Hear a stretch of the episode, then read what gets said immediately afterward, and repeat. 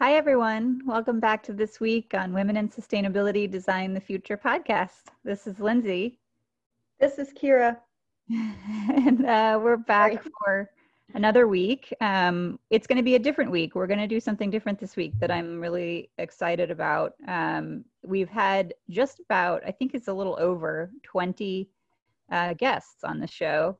And we thought it would be a good time to reflect a little bit on what we've been talking to our guests about, um, talk a little bit more about our own thoughts about all of these things. So I think it's going to be a good week.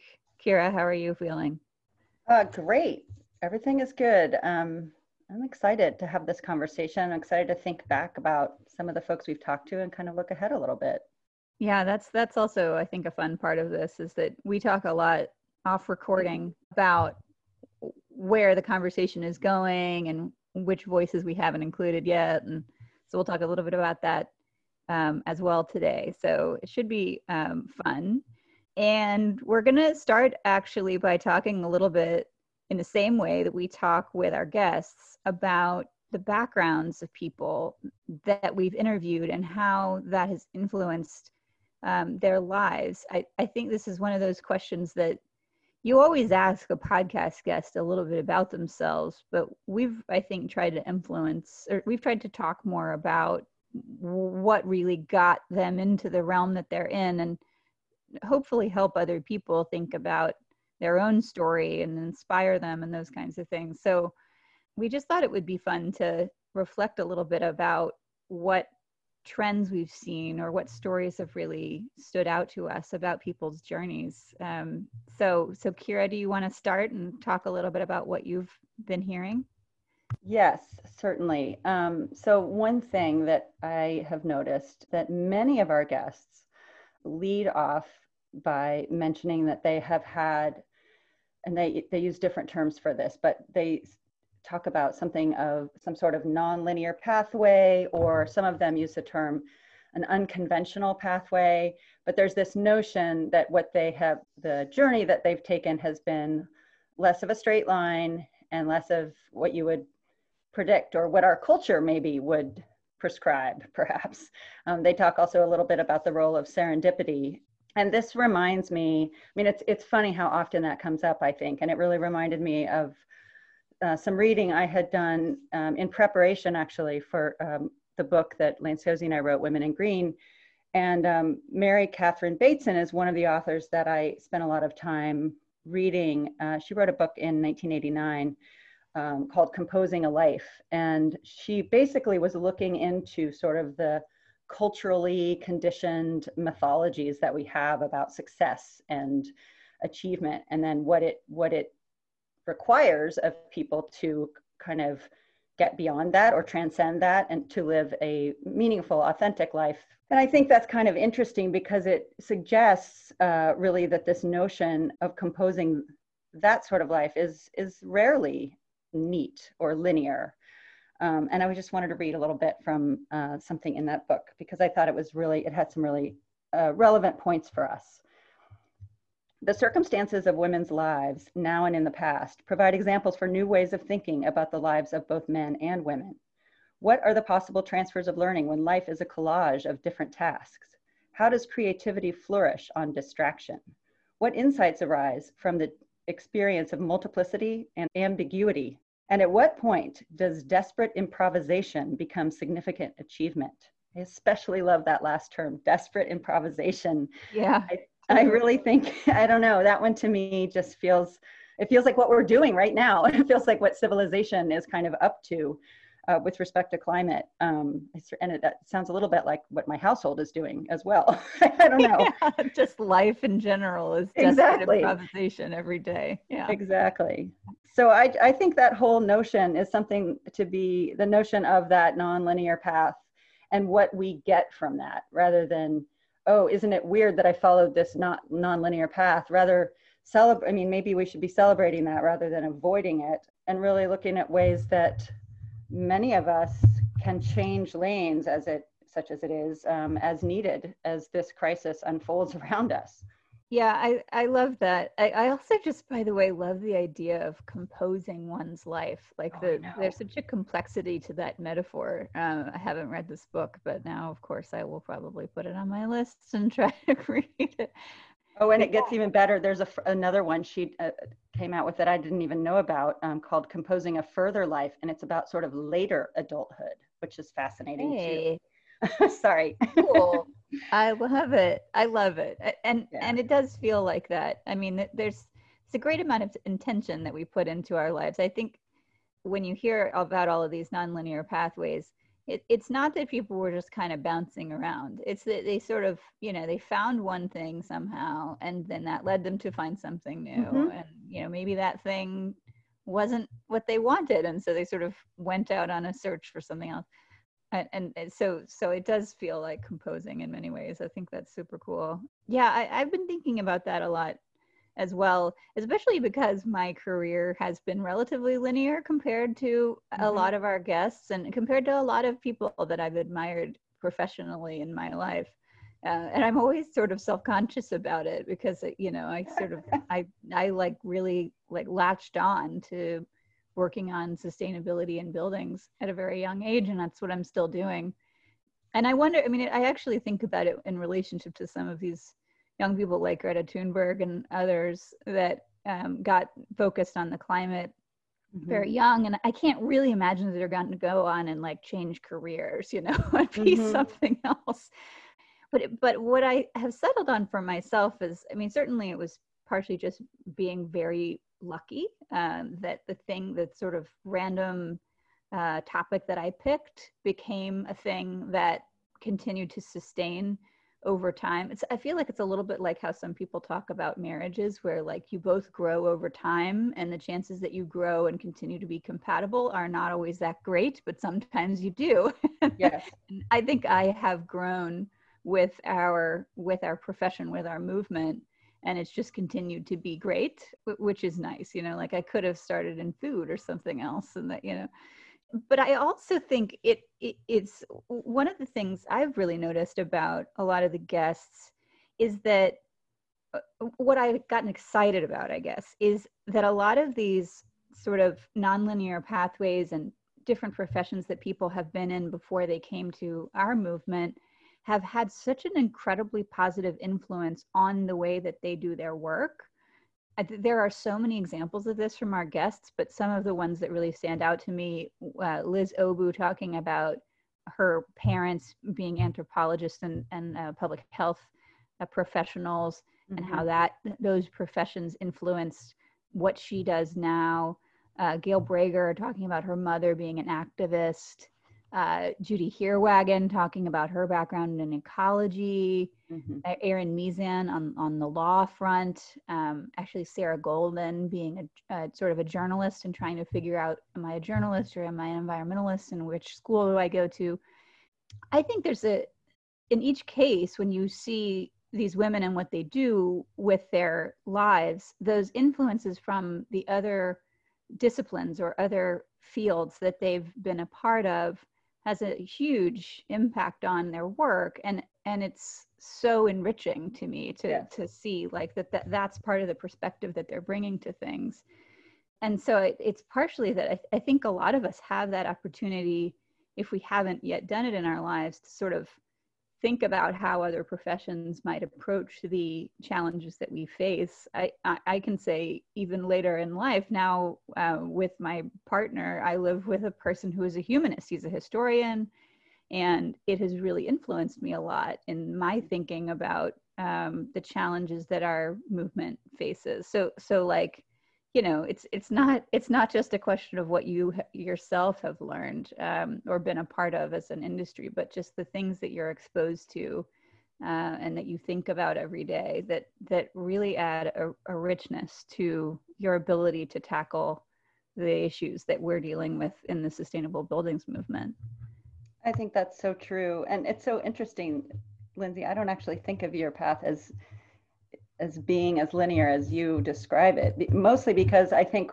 what's interesting about um, your pathway is that you you have you have been focused, but in that focus you have broad understanding of what that looks at. So it can you're you're manifesting yourself in you know you've done a variety of different things and are looking at policy now as a part of it which some architects would be like that is out that is not my lane at all. But these days it's all of our lane i yeah, think. yeah. Yeah i mean i think liz ogbu actually said it best in some ways because it, it, she she pointed out that part of what we, we have here is that and i'm i'm like this too. I've always been very focused on this question of how we're going to get buildings to consume less and be better spaces for human life. Like that mm-hmm. has always been it from the very beginning. And so i think of it as linear because i've always had that mission in mind um, but as we talked about as she she described it there's a big difference between staying centered on your mission and staying centered on your role. And uh, you know she i think she she has always been more of the mission oriented person and i am that as well. But in fact uh, yeah it's true. I've done like a lot of different roles um, in a lot of different sectors and all of that. And and i do think that's actually a really important takeaway for people who are maybe finding themselves feeling a little bit less centered or sure about their work is that at least for me personally i would totally vouch for the approach of staying centered on a mission rather than yep. a role. Um, it, it, really helps you feel know eh, on a daily basis from a gut level whether you're doing the work that you want to be doing. I think that's true. We heard that. We've heard that from so many guests, and who's pat, you know, and Elaine Shea was talking a little bit about that. I mean, she's really been in a lot of different kinds of roles, but she's been focused on a on a even more.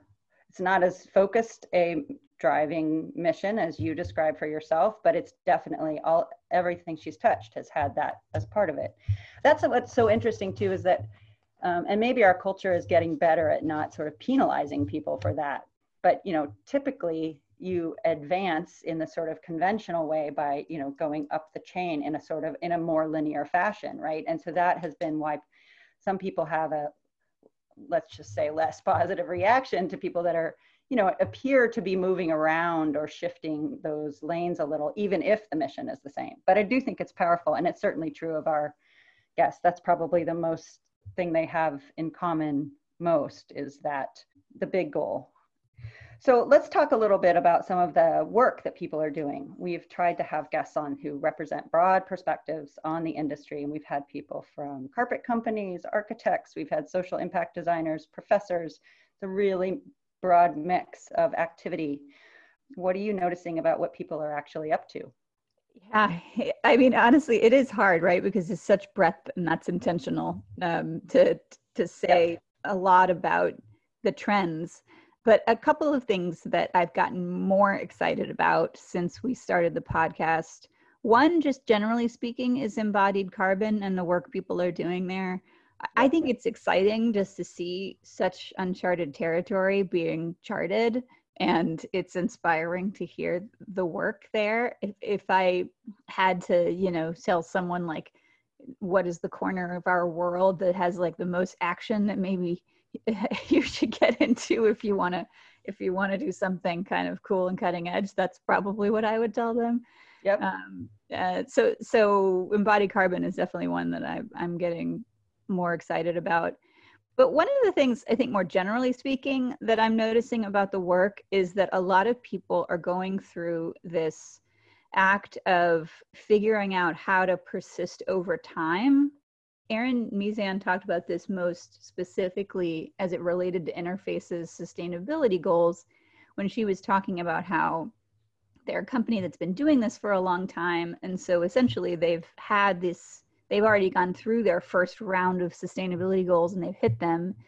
And uh, some people in the organization look at that and say, great, we're done with sustainability. Let's move on, you know, and just like keep making the money. But of course, that's not what they did. And that's not what she knew they had to do. They had to figure out what the next goals were. And so it does feel to me like a lot of people uh, that we've interviewed, I mean, this is partly just the nature of like the podcast and who we would have on, people have accomplished some things mm-hmm. and the act of figuring out what you do next is really is, is really um, you know in, intellectually challenging i think eden brukman had a lot of wonderful things to say in this realm because she was talking about sort of Donella Meadows and the leverage points in a system stuff. I mm-hmm. think because we've tried some of these simpler mechanisms to get the industry to change and become more sustainable, and like sometimes they haven't worked or they've had unintended consequences or they've worked in some you know corners of, the, of our world and not others people are getting more calculated about the specific levers for change and and that sophistication is really exciting to me. I think i think mm. it, it is something that requires great feminine leadership and i'm happy to see that we have it there. Absolutely. I really agree with that. Um, and I, I think it's really intriguing to see i mean uh, particularly organizations that have been at it for a while and have seen some successes, how they set those next benchmarks, how they define their leadership role in the community, and all of that. It's it's so important. And in terms of, I, I know you mentioned Liz Ogbu already. Um, I I was really taken with her her discussion about how her work is rooted in the notion of spatial justice, and I think that really related to something that's come up in many of the conversations, which is just how we're seeing uh, social sustainability becoming more tangible in many ways. It seems to me that that's maturing further and faster uh, now, and um, lots of people are talking about what that next frontier looks like um, and how we're addressing equity in more tangible ways um, with actions and commitments um, sort of across the board. Yeah, I mean that it, it would be silly for us not to note just how much equity and justice and race have been a part of our conversations in the past few months. It's not something I would have predicted, and it's been really delightful. I was just listening back to Marge Anderson and thinking about how I don't know that a year ago, even, we would have had a podcast that is three white women talking about stuff, and one of them set, starts a sentence with, as a white woman, you know, that like this is my perspective, dot, dot, dot. And, and I think I'm happy with how top of mind it has been to talk specifically about race and racial justice in America today I think given what is going on in the broader world, or especially in the in the U.S. right now, it's not that it's super surprising. We didn't do anything in our podcast uniquely to decide that we were going to talk about that stuff, but I'm happy that we've created space for it. Podcasts like this, where we are talking about equity in some ways, partially because of gender, that we really have given the space for people to start talking about what matters to them, what they want to work on, what they are already working on, mm-hmm. um, you know, how they're dealing with this surge in questions and activity around um, racial justice. It's been, I think, it's been really um, cool, and it it makes it. I think we're in a more fertile ground than we have been in the past uh, for really doing the work that you were talking about of like really making sure that our movement is addressing equity in, in all of its forms, not just racial equity, but but all of it in in the work that we do. So it's it's exciting um, that that's been such a trend in the conversations. It is, um, and I think it. I think you're right. It's happened really organically, um, which I think points to how you know many of the people we've been talking to that work in this space have been thinking about these issues um, for a long time and have, have including recognizing the deficits in the in the community and in the industry. Um, so I, I think it's it's it's natural for them to feel like this is the right time to talk about it more and be more concrete about where things are going. Yeah, totally. Uh, one thing we wanted to get out about that, because I think it actually does speak a little bit to this question of voices and representation, is what we haven't talked about yet and who we haven't talked to yet. So let's talk about that. I think it would be fun to just give everybody a sense of where we're headed next. Preview. Yeah. sure. Yeah, well, soon we're going to be talking to Lucia Athens, um, who's in Austin, Texas, and I'm excited to talk to her because I, I do think we owe it to ourselves to come back to the topic of cities and how cities are addressing these issues, all of them, equity and climate and, and all of it. Um, so I'm excited for that conversation. We did touch on cities, of course, a little with Eden and with uh, some others, um, but I think that'll be a, a pretty exciting conversation. Yeah, Lucia is definitely someone who has it seems like always thought at the city scale on some level. So it'll be cool to talk to her. One of the next ones I'm excited about is Rachel Gutter, who is going to join us soon and talk, I'm sure, about lots of things. Rachel and I have a very fun history that she will tell you about. Um, but in particular, I think Rachel brings a voice to issues around equity and also around health and how those are kind of connected. So that one will be fun. I'm looking forward to having her on. Absolutely. And I'm really looking forward to, um, we are going to have an unusual two guest show with Mandy Lee and Alyssa Lyon who are active in the NAACP's uh, Centering Equity in the Sustainable Building Sector group, which I'm I've been a little bit involved in this year, um, but I think a lot more folks have gotten become aware of that group, and I think it'll be really interesting to talk to them about that whole topic and how they are what the what the goals are there and how they're trying to advance all of that. The people that are involved in that it goes it's much beyond designers. It goes you know to development and to developers and owners and all of that. So i'm, I'm really eager to to see where where they think that gr- that group and what they're doing is going. Yeah i'm really excited about that one as well. Partially just the discovery that um, you and i had about just the idea that naacp is is involved actively to the point that it has hired Mandy. It was exciting and get to have their brilliance to contribute to what needs to happen next in our community is super cool. Right. Um, yeah, and uh, so another one that we have coming up soon is Jenny Carney, who I think uh, um, a lot of our listeners will know. I am particularly excited that Jenny is going to talk about existing buildings more and the sort of mechanisms around which we can incentivize existing buildings to change, to improve. Uh, she's just someone who thinks about that in a really brilliant way and has done a bunch of cool work on it. So that one will be fun. But Definitely. then aside from the specific people, there's a few things that I'm hoping that we will cover more. One, I will say, um, just as a teaser, we are going to occasionally have a guest that is outside of the building industry um, because we thought it would be nice to kind of have these outside voices. There'll be women working more broadly in climate. We, we just thought to give that sort of other perspective, other lives, other ways that people are fighting and how they might think about the work that we're doing, we're going to have that. So we have someone that we're talking to, and I think it'll be pretty exciting. So um, stay tuned for that.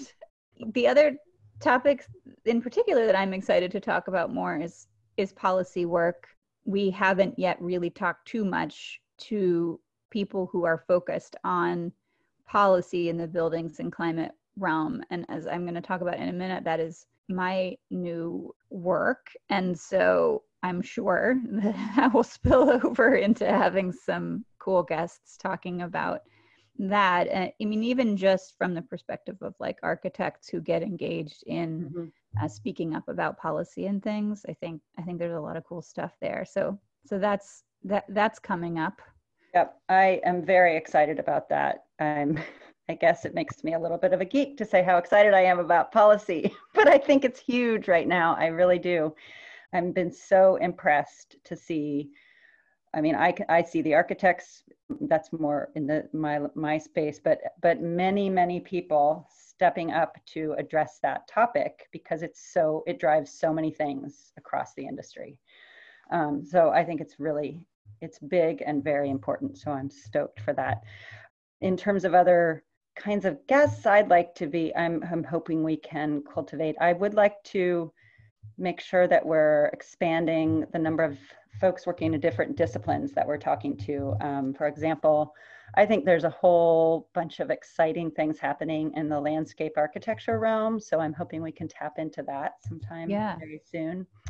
And there's another one that's a little bit maybe a, is going to be a little trickier to tap into, but I think is important. And I've been thinking about this a lot lately, and that's the issue of the indigenous perspectives and how and where those influences are you know revealing themselves in the industry now and where where maybe they we could do more um, on that and bring that wisdom into what we're doing. Um, yeah totally. really really fun to talk about that but we should shift gears slightly to talk a little bit one question we always like to ask our guests is how they think the movement if it is if, if they see it as a movement is doing um, so lindsay what have you been your observations about how people feel we're doing at this point. Yeah, so this has been fascinating to me. And I don't know that I would have expected it, but I guess if I'd really taken a guess, I might have expected it, which is that people generally have been saying, we've been doing the work that we set out to do. We feel like we've been making good progress. We don't have regrets, but also we aren't hitting the goals and like we're worried about that and so like in my head i have this like weird sort of metaphorical situation where like there's a lake and you're in a boat and you're trying to get from one side of the boat to the other side of the boat and you like set out and you maybe you've got like an hour or something you set out and you're like 30 minutes in and you've been paddling really hard and you've only gotten like a quarter of the way like so you're like well i mean i'm trying and and i'm proud of it and I feel mm-hmm. good about it. I don't think it could have gone faster, but not there. And there's something very frightening about that because we are dealing with a very, very real existential, like very tangible crisis on our hands. And so, yeah, so I've been curious, and uh, you know, sometimes I've really um, probed people on whether they're what, like, how do they feel about that. Um, so, to some degree, I think I think that that's a little scary. It's interesting to me to hear the degree to which people are are coming to terms with that. You know, like we're not actually there, yeah, um, and that that's scary. In my mind, I have one way in which I like to see this as a part of a whole, which is that we may be approaching our hockey stick moment, which is this metaphor that gets used a lot in business, especially in startups that you sort of have this you know first few years where you are um, kind of figuring out how to get your business in line and like how it all is going to work. And then at a certain moment once you've kind of built the machine and it works and everything then you have a hockey stick so like on a graph you would have the the angle of the hockey stick means that you are rapidly increasing your your growth all of a sudden. And everybody's always looking for that hockey stick moment. And so you know I, I i think it's worth pointing out that just because we have been going as fast as we can and our progress is not enough yet. It's not you know if you drew a line straight from where we were to where we need to be and we're halfway through and we're not on that line like that that's okay. It's fine that we're not on that line. Um, but it still means that something it can't look the way that it has for the past 20 years what we have to do in the next 20 years. And and that is right. I, I want to talk more with people about that and kind of brace ourselves for the momentum that we need to be creating in those next 20 years um, you know what i mean like it's just not yep. we, we we haven't gotten our heads around that yet yeah i think that's true i do think that even when folks say that they're, you know, that they don't think we're going fast enough or something like that. I mean, I have yet to leave a call with one of our guests feeling uh, pessimistic about totally, the next totally. Step. So it's kind of, uh, it is kind of interesting that they are all, they are examples of people in most cases, I think, of, of people who are really part of keeping that momentum up and being realistic about the the hurdles ahead, but really you know driving the energy and I, I, find it incredibly inspiring i will say that you know i had thought i've talked about this a fair amount on this podcast about how covid has been sort of a a bit of a wake up call around climate and i mean it's hard to think of covid as a good thing in any way but i had i had hoped that actually it might be a little bit helpful just for like broader consciousness for us although I, there's a flip side, of course, which is all the science denial that we're seeing around COVID is extremely worrisome for climate. But that said, we don't have really time for that kind of pessimism, so we, we have to stick with the other side and the the sort of stay with the momentum part. So yeah, yeah, totally. I mean, we happen to be in a good time for the the switching of gears, so it's a good thing. it, it's good that we have that opportunity anyway. Well, so okay, so one question I've been thinking about a lot is just like favorite story, you know, because we have all of these great things. And maybe it's also a teaser for people who haven't listened to all the episodes to go back to one. Sure. Um, this is a hard one though, Lindsay. I know, I know, I know. So it's a, a lot of good stories. I I had I had identified one to talk about, and then I was like, oh, but oh, but wait, but oh no, I have to mention no. So I would say, just to say one I loved Marge Anderson talking about her un, what she called an unlikely path to sustainability from a working class upbringing, which I found so compelling because I feel like it's a reminder that this industry really needs to work on class as well as ethnic diversity and not only how we um, introduce people to our field so that they may choose a career within it um, specifically, but also how we include them in what we're talking about. And, that there are whole categories of people whose own knowledge and awareness, you know, they may use entirely different terms around these things, but they have a cultural depth of knowledge that we need um, to move forward. And so I found that just really compelling, her, her story about that. Yeah, I mean, not to mention that Marge is just such a compelling storyteller. oh, was, she's absolutely like, hilarious too, and humor is we so absolutely need humor on this path. yeah, exactly. She was great at that. Well, so speaking of storytelling, I think mine is Sarah Golden talking about her interactions with the oil industry. uh, because, like, partially just because this, what an incredible thing that is, but it, it it's specifically incredible to me because it reminds me that the the front lines of this fight are just right over there. They're just mm-hmm. right in front of us. And you know, she experienced that from her from these various interactions that she's had very young woman. yeah, like she really had to get in there and be yeah. able to engage and and that and that was just a part of the job and she did it and she's managing that relationship very gracefully yeah. so yeah I, I think that that was a big one that i'm excited to have heard her talk about so absolutely that was great so shifting gears just slightly um, lindsay i think we wanted to sort of wrap up a little bit by kind of talking about what's next um, where things are leading and maybe you want to kick that off by talking about what's next for you. Um, it's official enough now that I'm.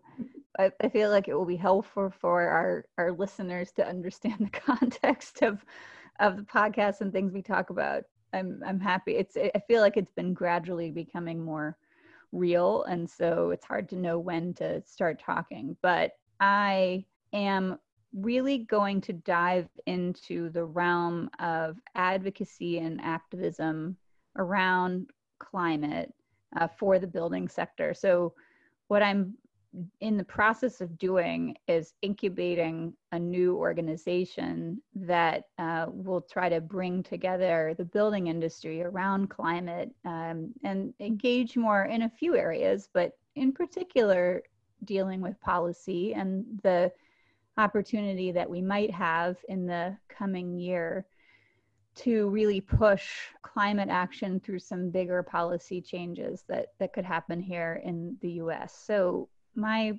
plan is to convene people around some of these ideas and to form an organization that helps to bring that voice more strongly to the table.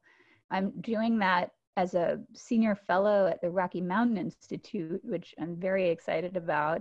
So they are essentially helping me to sort of incubate this thing and navigate uh, where it goes next. So it's still very much in transition, but it is a real thing. And uh, especially thanks to RMI, it is actually, it has a home for now while we get all of the details worked out. Thus, my excitement about all of the policy stuff and uh, I think also some to some degree this conversation about where the movement goes and what it means to be a part of a movement. I think we can do a lot more there, and I'm excited to take that on. It's so exciting, Lindsay. Um, I'm I really can't wait to see what that looks like um, and and really what you're able to to do there. I think that it's a perfect moment for it too. I really do think that certain groups within the building industry that have not touched advocacy before very meaningfully are ready to do that now. Um, yeah. And I feel like it's it's a perfect time for that. So so yeah. excited. Thank you. wait to learn more. I wanted to add to that that I would really like to one thing that's been on my mind a lot, and you mentioned Greta and, and the young people that are so driven by climate concerns. I really would like to be hearing from more young people and really getting a better handle on their perspectives, what they're seeing and feeling um, as we go forward. I feel like this relates a little bit to um, an architect friend of mine, Bob Berkebile, who's a founder of the American Institute of Architects Committee on the Environment. He has an expression, I have to credit it to him, but he talks about our climate response requiring a cultural change of heart. And I really do think that we still need that. I mean, the industry can continue to make to chip away, but we still need a bigger, bigger move. Yeah. Um, I mean, it's going to take that, and it, it'll be great if the industries are all queued up when that happens. That's awesome. So the progress needs to continue on all those fronts.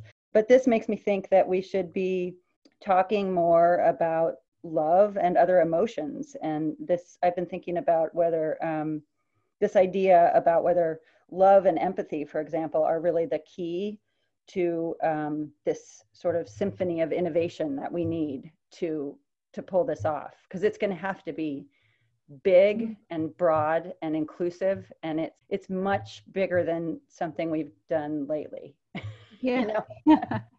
it certainly is um, that's an understatement i think but i totally love what you're saying. Uh, sorry, that was like a pun right there. Uh, and I think it's a, I think it's an important point. I think we have occasionally had that conversation on the podcast, and I hope we have it more, um, just about the role that those emotions play and and how important it is to stay centered on them, um, despite all of the ways in which our brains bring us into other emotions every mm-hmm. day that those are really some of the most powerful ones we have and and it's also a wonderful way to wrap up the the podcast so thank you for leaving us with a positive emotion and let's see i i hope this has been useful i hope it's been nice to have a bit of a break from from the guests and give everyone that's been listening a chance to reflect for themselves on what you've been